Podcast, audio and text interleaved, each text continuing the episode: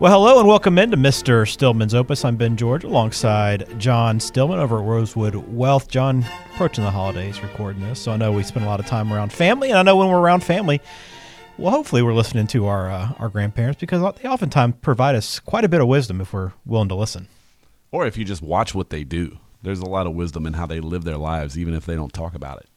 It's very true, very true. So we gather some of that today to put together this podcast. We want to see what we can learn from grandma's wisdom and apply it to our finance. I know we love doing that, and I think this episode will be fun because there are some just some general classic um, you know pieces of, of wisdom that that you might have heard of, and you think about something else when it comes to mind. But all of these, of course, can be applied to finance because, like everything, John, there's always a lesson to be taken away. Always.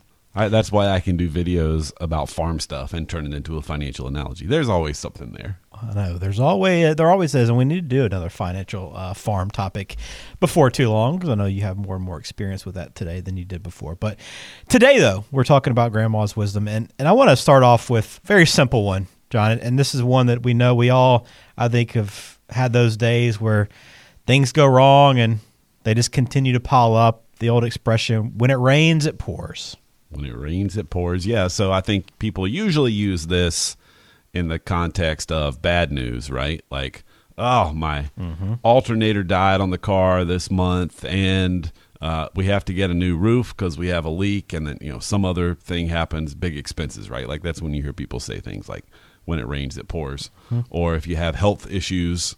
Um, first, I had this, and then I broke my ankle. Like we had a lady at church recently who um, she was about to have was it hip surgery? Yes, she was about to have hip surgery, and a few days before she had hip surgery, before it was scheduled, she tore her ACL, Oof. or not her ACL, her Achilles tendon. Ouch! On the other leg, so she had to get the Achilles surgery, get that healed, and then get back in for the hip surgery. So that's there you go. When it rains, it pours. Right there.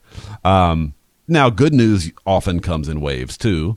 I don't think people uh, tend to think of good news as when it rains, it pours. But, you know, you can get some momentum going in life, and a lot of good things happen to you at one time. So, what does this have to do with your financial life? Well, this kind of explains how and why the market behaves the way it does. Because you end up in this cycle of, ooh, you know, the market was down a little bit today. I wonder if I should be getting out of the market because we're about to have a downturn and then you have a bunch of other people who have the same thought. And so then you know it becomes like a panic selling thing. And the market goes down a lot more than it should have just based on sheer economic factors because you have the psychology of all these other people. It's the same as if there's about to be i don't know a toilet paper shortage at the beginning of a global pandemic right? And you have people who are panic buying toilet paper and you're not panic buying yourself but you just want to go make sure uh, that you get the toilet paper before all the panic buyers get it, right? Which, of course, makes you indistinguishable from the panic buyers. Um, it's kind of the same way with the market a lot of times, both up and down. The market has these wider swings, you know, higher highs and lower lows than it would have to have, but for the fact that you know people get themselves all worked up into, oh, we have to buy now or we have to sell now, and it just makes the roller coaster that much more wild than it would otherwise have to be. Will we ever look back on those days and laugh, John? Early, at the toilet paper? Yeah. Yeah, just, just I, everything uh, at that in that in that time frame. Well, so this was right about the time that we started using bidets at the house. So really worked out for us and now the next toilet paper shortage would be completely irrelevant to me. Well, I didn't know you were going to take it there, but it kind of takes us to our next thing. You never know. You never know what, what John might say and what uh, life experience he might use to tell his story. But that's what we are moving to next. You never know. And, and that's an expression you hear a lot, right? I mean, when you're looking for answers and if you're thinking about if something's possible, hey, you never know. And I think with financial planning, when I think of this, John, I just think of the way you have to answer things, right? It, it, depends. You just never know what might apply to you and what might not. But I'm sure there's uh, another way you can take this as well people love to ask all the time, and they sort of preface it with, you know, I, I know I'm not going to hold you to this, like a prediction or anything, but what do you think the market is going to do next year or in the next few months? And of course, the answer is, I don't know. You never know. My entire investing philosophy is based on I have no idea what the market is going to do next, and I'm not going to try to guess. So let's make sure that you're going to be okay and in good shape, regardless of whether or not it goes up and down. And let's figure out what we need to do to make that true for you. So that's the biggest thing in the financial world that you have to say you never know about. Um, you can't be 100% certain. Uh, you can't even probably be 50% certain about what the market is going to do next. Now, there are things in life and things in your financial life that you can be certain about. For instance, uh, you can be certain about maybe what your income is going to be in a particular year and do your tax planning accordingly. You can be certain about how much income you want to have when you retire next year, let's say.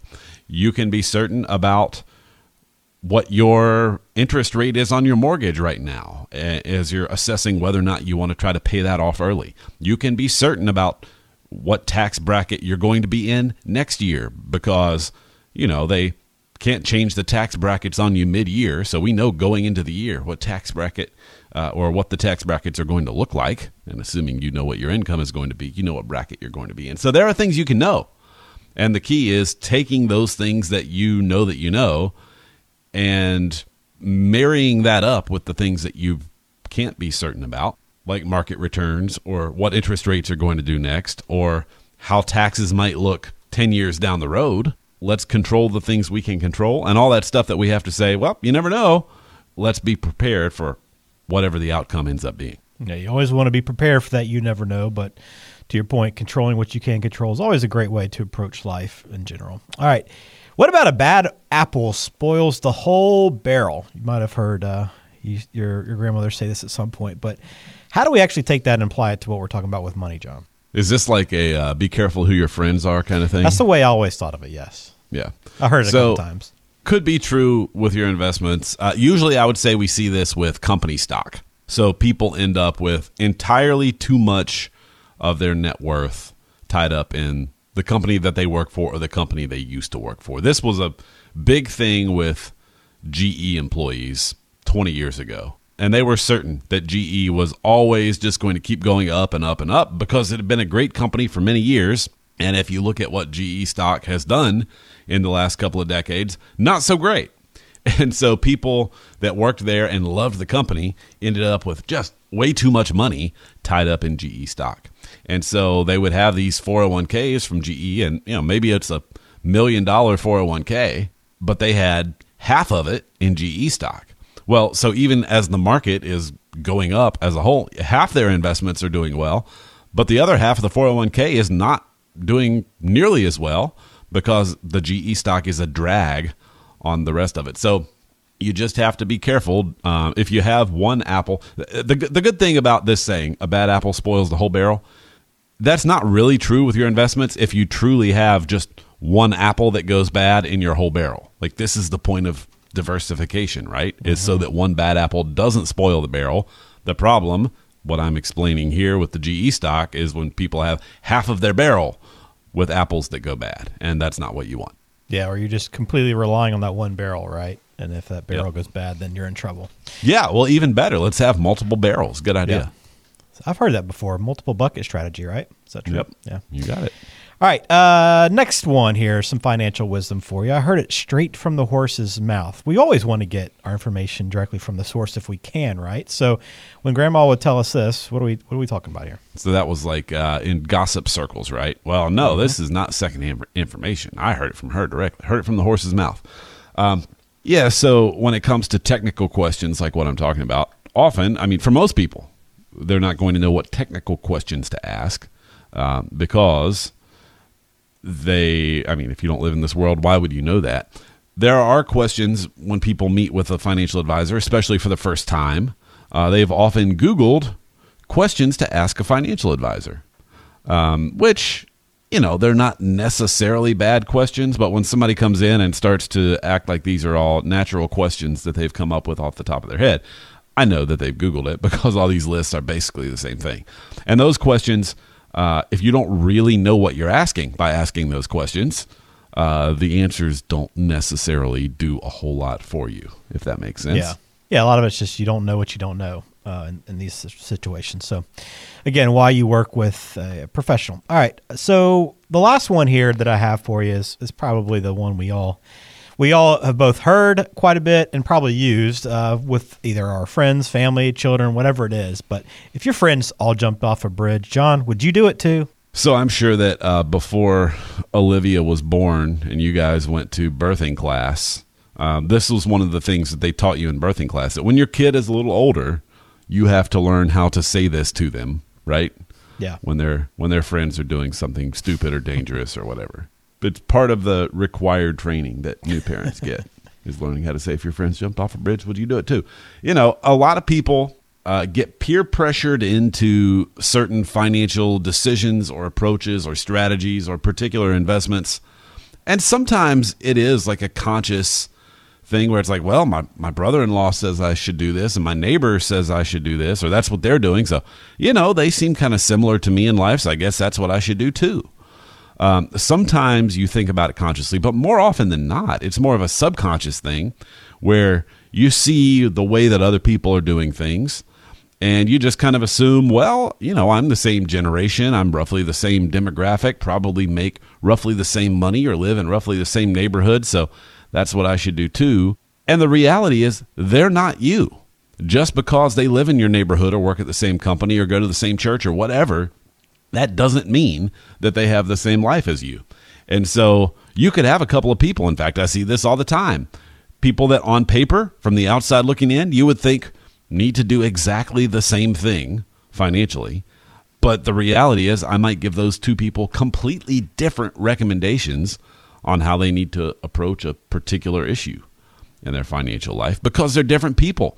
They might have different family dynamics. They might think about money different ways. They might have different levels of responsibility with how they control their spending and things like that. So I'm not necessarily going to give different people the same advice. And so you have to be conscious of this. Just because all your friends are jumping off that bridge, that doesn't mean you should do it too. Not that they're necessarily even doing something bad for them.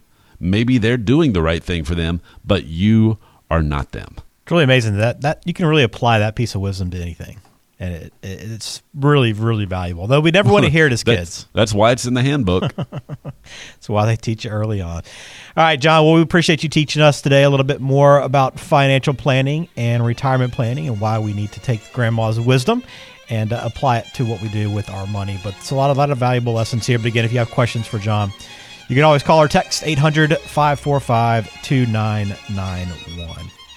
All right, John. As always, we enjoyed it. Talk to you soon. Have a great one. Talk to you very soon. Carolina Wealth Stewards doing business as Rosewood Wealth Management is a registered investment advisor in the state of North Carolina. The material presented is intended to be general information and should not be construed by any consumer as the rendering of personalized investment advice.